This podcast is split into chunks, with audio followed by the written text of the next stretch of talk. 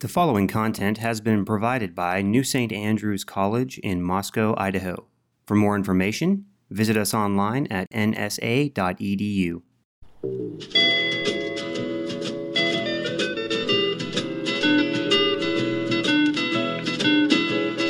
Hear the world calling, but son, don't you listen. They're only trying to drag you back into prison. That's right.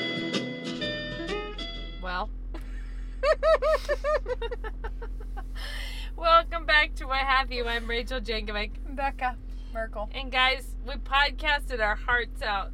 And now I'm afraid we have nothing left to say. We're out of enthusiasm.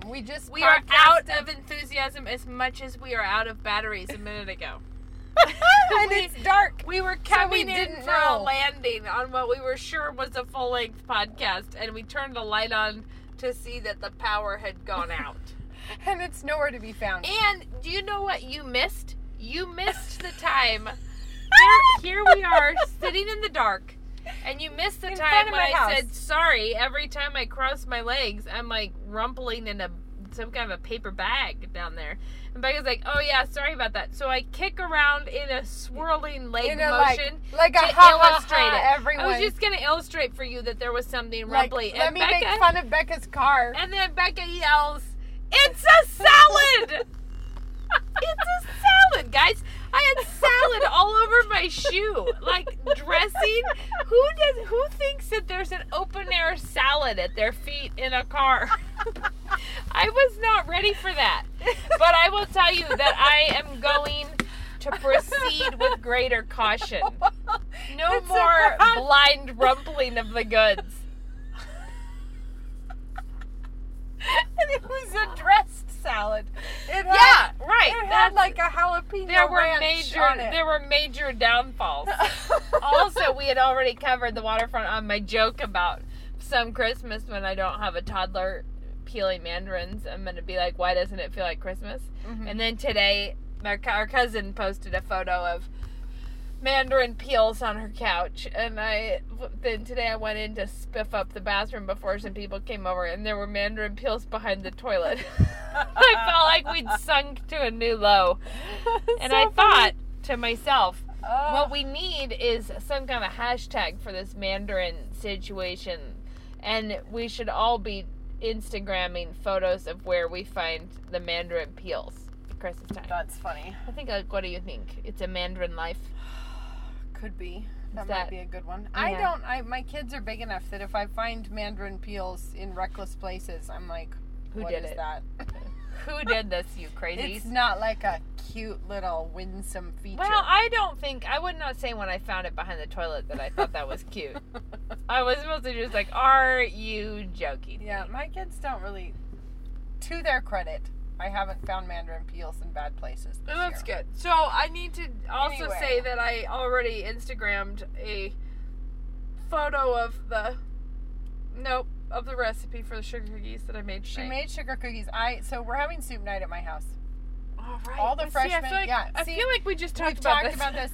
All the freshmen are at my house. We're podcasting live from during soup night. We ate some soup, and then we ducked out, and we're sitting in front of my house in the dark, and then we blew up a podcast. I thought we were already pushing our luck doing a podcast at this time, so we're going to have to do a mini right now. It's going to have to be short. But the thing is, like, I feel like this is a little unkind because in the previous podcast, the one lost to posterity. The last time we talked about this 10 minutes ago. Yeah, but see, we had framed it and we had set the stage with the craziness of my finals week and all the stuff, and it explains to some extent why there might be an open air salad in my car that is still sitting there.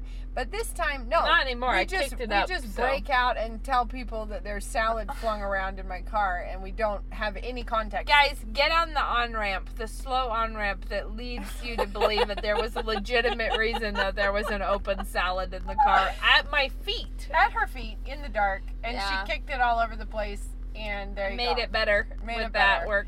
But she made really good cookies, and she brought them to soup night. I made really bad bread, but we don't want to talk about it anymore. I think we've talked at length about bread. We've already talked about it. The bread disaster. I can't imagine you would want to hear it again. No, you don't want to hear it again. We don't want to hear it again. Mm-mm.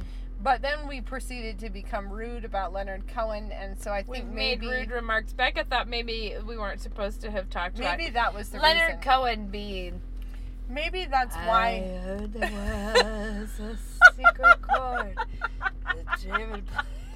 This might be like as controversial as your great storybook Bible comments. But you don't... No, stop singing it! Do ya? Oh, I can't do it. I cannot. Oh, man. And the reason I cannot... To me, it's like the Janis Joplin of Christmas. I think Janis Joplin has a certain something about her. But anyway... Yeah, Bobby McGee has... Me and my Bobby McGee. Yada da da da. Yada da da da da da. My Bobby McGee. Yeah. I just... Come on. You gotta give her... Feeling, oh, she had some Shazam. Feeling for about sure. As faded as my jeans. That's actually a good line. You know, that's pretty good. Yeah, it's good. Yeah. There it is, good. But no, I just have to take a moment though to say the reason I object to the Hallelujah song is because it has a great sound. Like, I like the way it sounds. It sounds as if he's saying something deep. But if you dark. Have a quick Google, look up those lyrics, and you will find that it is not Hallelujah. It is an utterly anti-Hallelujah song. Right. It turns the concept of Hallelujah inside out and then kicks it. So. Okay. That's why I mind it. Anyhow, now that we've covered Leonard Cohen on a second run through, because that's important. Yeah. You wouldn't believe the tangents that led us to the point where I'm having trouble. It's making me realize why we have so much trouble giving Gemma a summary of what we talked about. Because we're like actually in the middle of it. We don't know what we talked about. Well, there was the salad incident. There was that. We said some rude things about Leonard Cohen. We talked about needing to bake bread for 20 years before you know what's going to happen with a loaf. I think that it was probably good we cut all that out. I think it might have been getting a little bit thick and bready. Too much bread. We can put bread on the back burner for a little bit. Somebody asked us online what we thought of online dating, and I didn't respond because I forgot about that. I actually wasn't sure that I feel like I would need so many more details about Christians being involved in online dating. I don't need more details about Christians being involved in Tinder. I'd say no. Yummy not. That's not a smarty pants way to go about acting like a Christian. But online dating or online matchmaking services, we've known a number of people probably who ended up meeting someone that way, and that I feel like it's probably like any other sort of system or method for anything in life, which is basically there are ways of using it with wisdom, and there are ways of being incredibly super foolhardy. Yeah, and there are some methods that more lend themselves to foolishness, and others that more lend themselves to wisdom. But particularly, if somebody's in a difficult situation already or whatever, I think that I think that it obviously you have to hold it loosely, just like you always need to hold everything loosely before God. Not think I'm finally taking this into my own hands and getting myself a match. Sure. And you want to make sure that you have some accountability and some input from people who would have their eyes on the bigger picture in a less entangled way. Your desire for it to shake out optimistically might be too high. Women are typically that way. I could change him. Or, this is not a big deal. Or we've known people think, major doctrinal things. Oh, it's not a big deal because we're in love. And you're like, oh, but it will be a big deal. If you don't actually... Case when you that's always the case, yeah. But to be honest, I don't know anything about it. I probably shouldn't wing off with an opinion. But at the same time, I think one of the ways women go wrong in relationships all the time is by getting romantically attached to a guy before she has... Having really fully gotten so confidence that she may, with a free conscience, be attracted to this person. She loves him before she respects him enough. Right. And then the problem is you start fudging on all of those things, big picture principled stuff. Right. Because you're already romantically entangled. And I have to say that is one of the things that I could see being a bizarrely could be a benefit to the, yes, like, that you're, you could, like, you actually say, like, no, I'm sorry, out at the outset. Like, these are things that are actually non-negotiables for me. These things put you off the table, and it's, you haven't been swept away already. Like, as so long as you're not a person who can get swept away without. But also, much. Like, yeah, I think provided you're not easily swept away by it, the potential. The other potential is, like, if you are at that point of wanting to try online dating, presumably it's because there's nobody around and you're feeling like there's not going to be anyone around and you're wanting. And so with that, there's also the potential to be wanting, like, you don't want to be somebody who just wants anyone. Yes. You still need to be super discerning. And it's actually always, there's the ditches on every side, because at the same time as you want to say, do not lower your standards. You want to say, but make sure your standards are godly standards. Make sure that your standard is not like, I don't like guys who have polos. Oh my gosh. Or I was literally, or like, but no, I'm, were literally, you about to say I was that? Going to say, I will only like guys who wear polo shirts. Weird. And you were pulling out the polo shirt as a... Guys, there's polo shirts in the airwaves of Moscow right now. Yeah, but anyways, like, you want it to be a godly standard and not like, oh, it's a deal breaker for me if he likes golden retrievers. Like, let's just be real and let's not be that weird. Like, let's just understand that there's a lot about you that can be changed and different and still be honoring God. That is those sorts of things. What... should be non-negotiables is, you know, you want to know that you can follow this man, right? You want to know that you can, still being a godly woman, follow this man. Like, that you can, and that's a thing that you shouldn't play around with.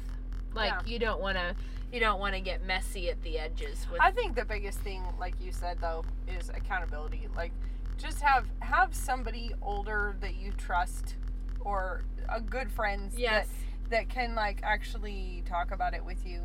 And that you would commit in advance to hearing input from other people. Mm-hmm. Because if everyone else's like alarm bells are going, you should, like, know between yourself and them and the Lord that you're going to take their instincts as guidance on some of this also. Like, to not get swept up in something foolish. On the other hand, I admire women who are not, like, too...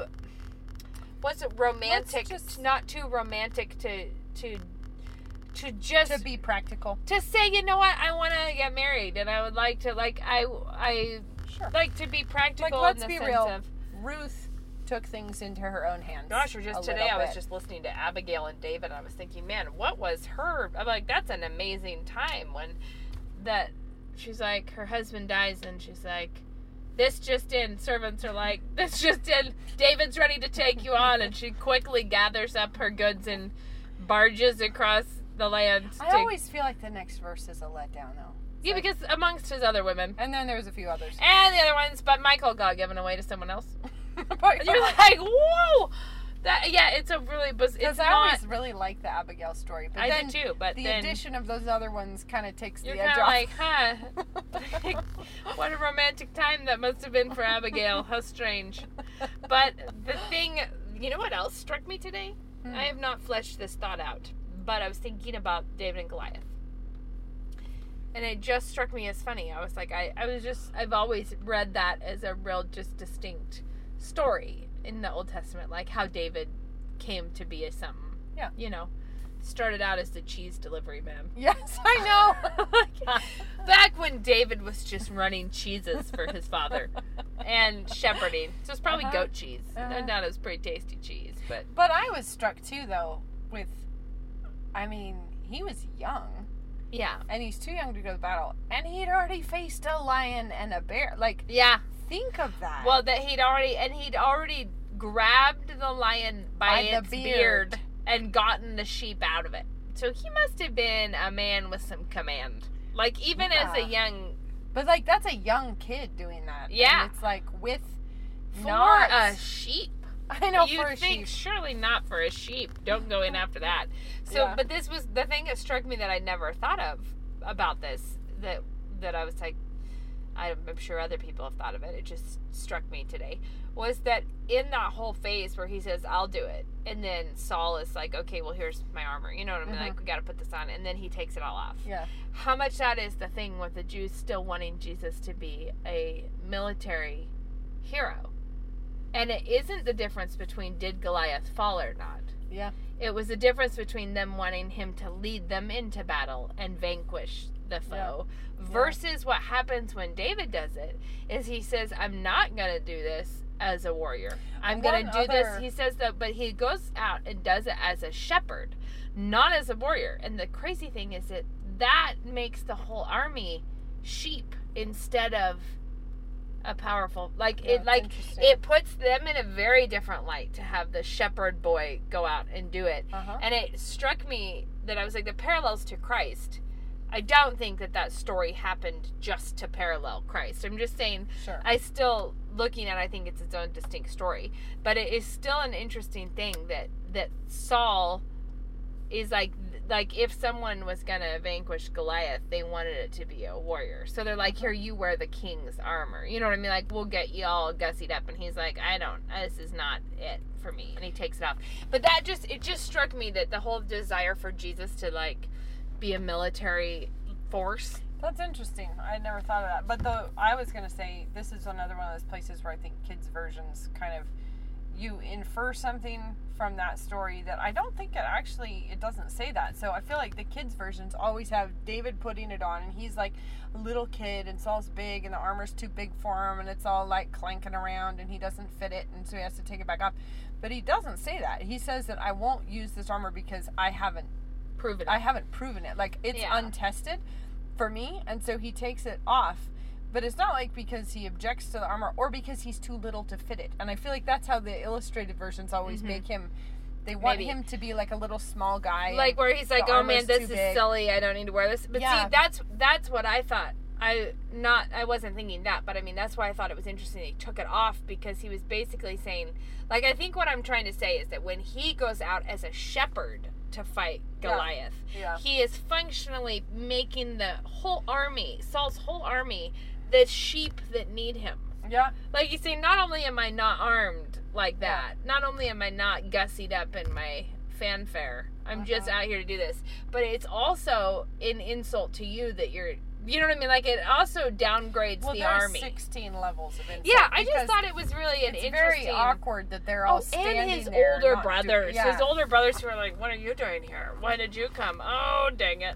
Like, now he's doing that. But as soon as one person steps out to be courageous, by default, everyone else looks like cowards. And so there's this kind of mutual need that I think everybody has mm-hmm. to not have anyone step out, because as long as no one's doing it, as long as nobody says this is stupid, then everybody is like, floating along with it. Okay. But as soon as one guy steps up, right, then everyone's cowardice. Then anyone who won't say I agree with this or I think this is a funny thing where, like, Christians try to drag. They, like, police their own. If one person starts being a little bit too faithful or a little bit too outspokenly Christian, they lash out at that. Yeah, it's like we do this weird policing of our own ranks that, like, because I think as soon as one person steps out, it makes the rest of us not look so good. So we have an interest in keeping them back. Right. Like, you're like, no, stop it. You can't do it. It's undoable. If you go out there like it can be done, then I might look like a fool that didn't do it. Like, let's all stop. Yeah. But I guess I was just thought it was an interesting thing in the foreshadowing Christ in that way, that, like, the Jews' desire for him to be a military hero. Yeah. That when he wasn't that, he did still accomplish the same thing in the sense that he still won. He still got the victory. Still bound, but it put them in a bad place. Yeah. Like, it put them in the place of not just sheep, rebellious, disaffussing sheep. Like, bad sheep. You know, like, anyways. Can I just, we should just pause and say disaffussing. Disaffussing is a Knox. Wasn't that coined by my son Knox when he was little, that he would say, I'm just disaffussing. I am disaffussy. Disaffussy. That's what he would say, that he was feeling disaffussy. Yeah. And it's such a good word, because it's like, how often is that not exactly what I'm feeling like? You're disaffussing. Yeah.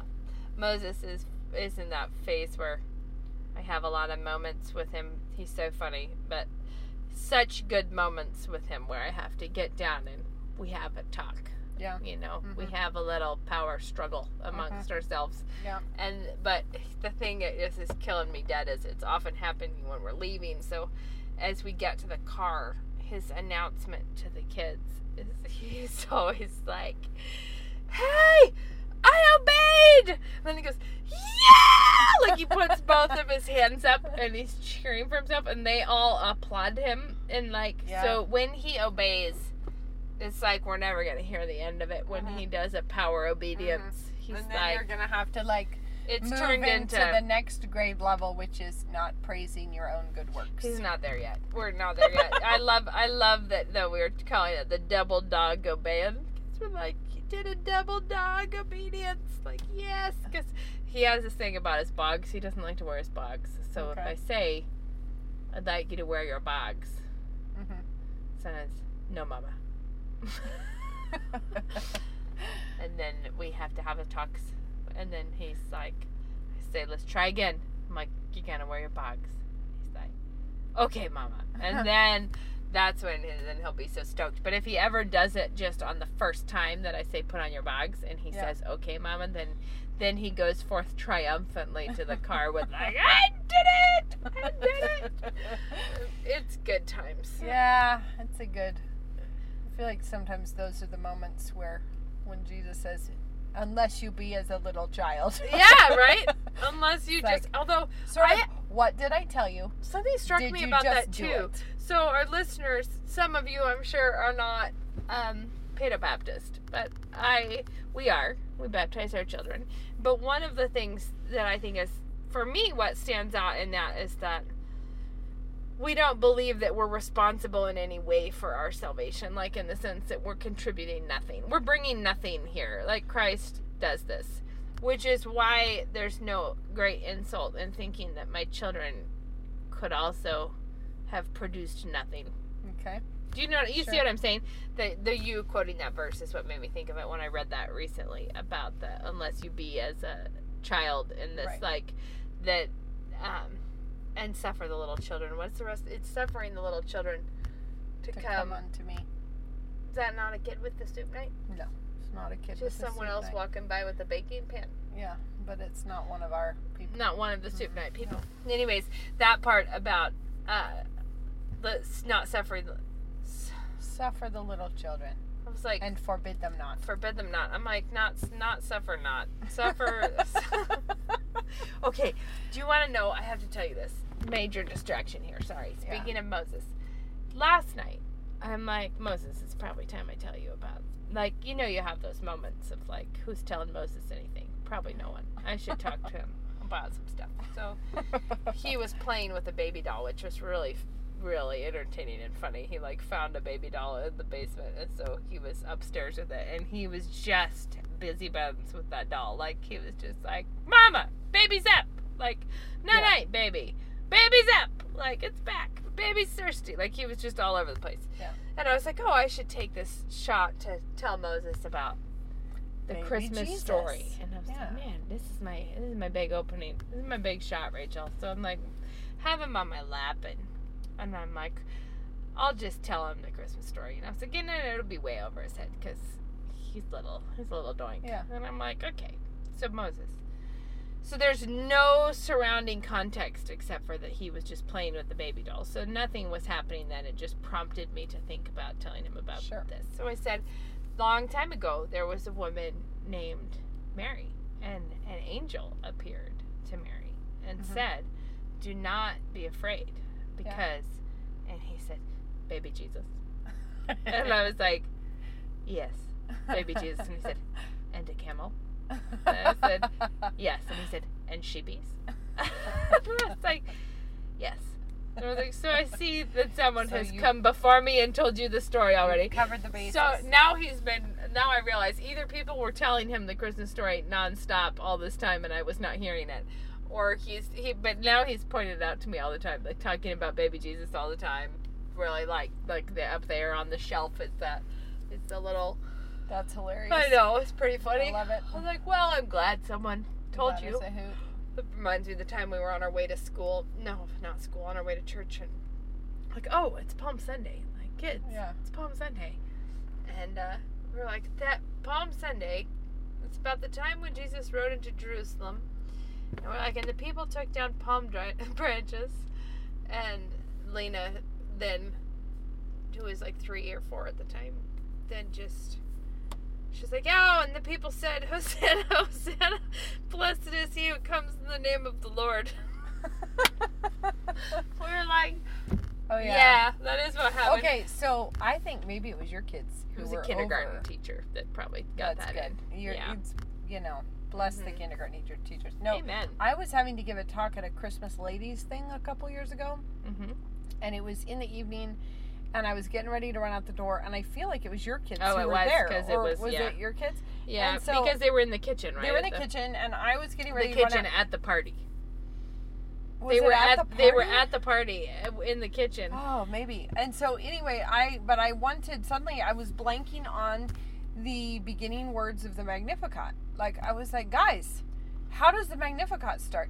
And without missing a beat, they all...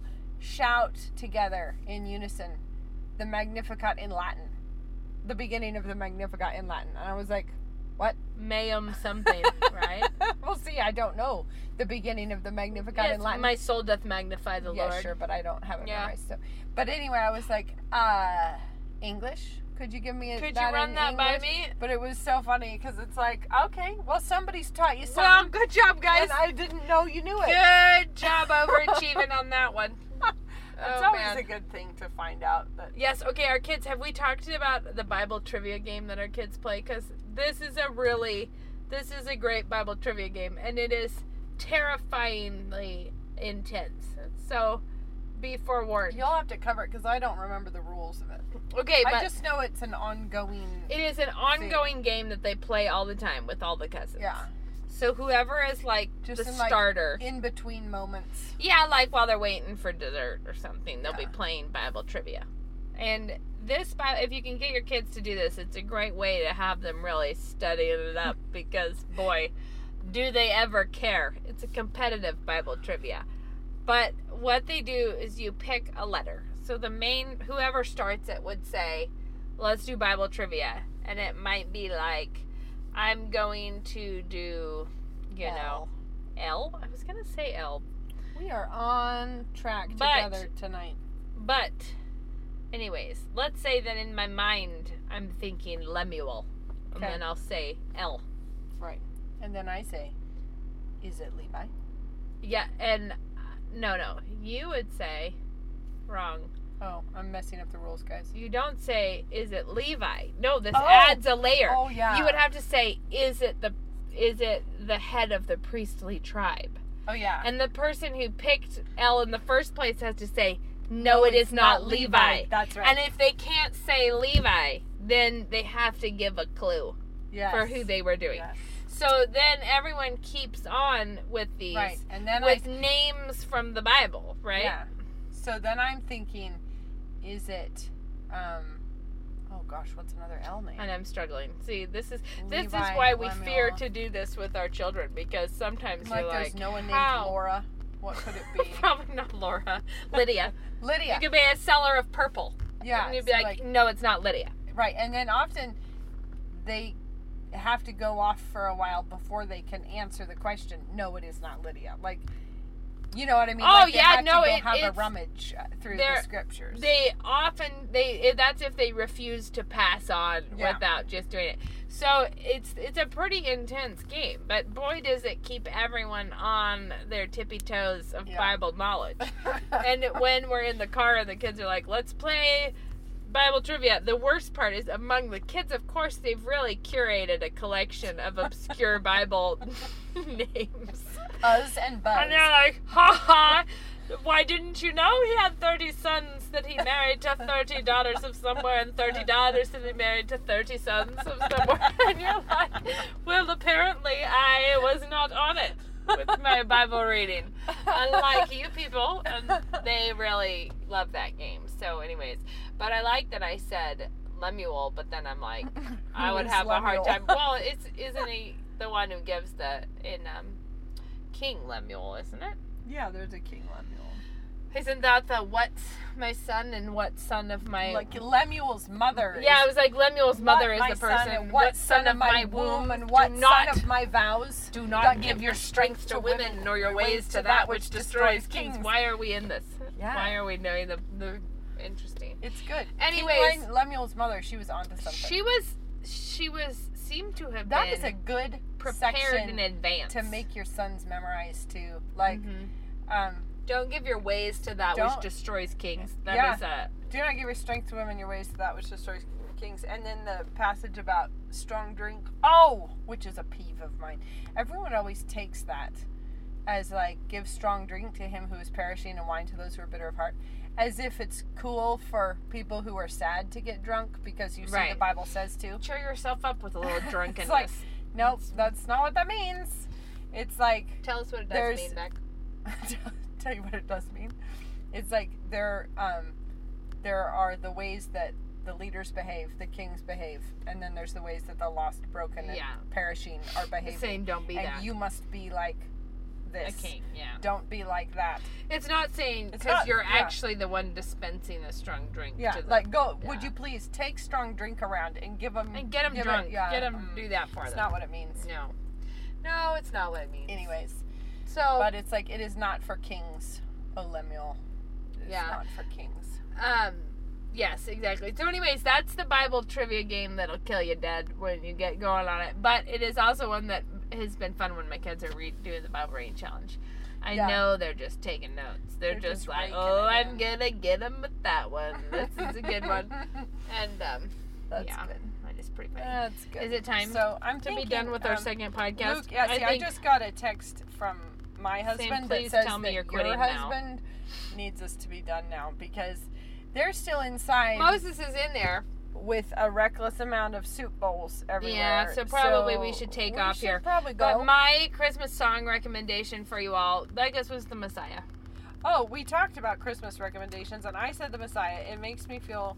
like it's Christmas. It's a good one. And mine is do the Oh Hellos Begin and Never Cease. But also the Messiah.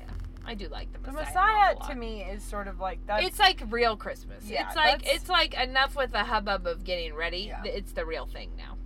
Yeah. I agree.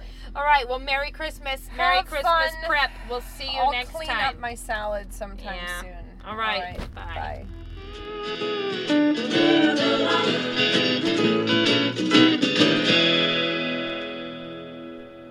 New St. Andrews College thanks you for listening.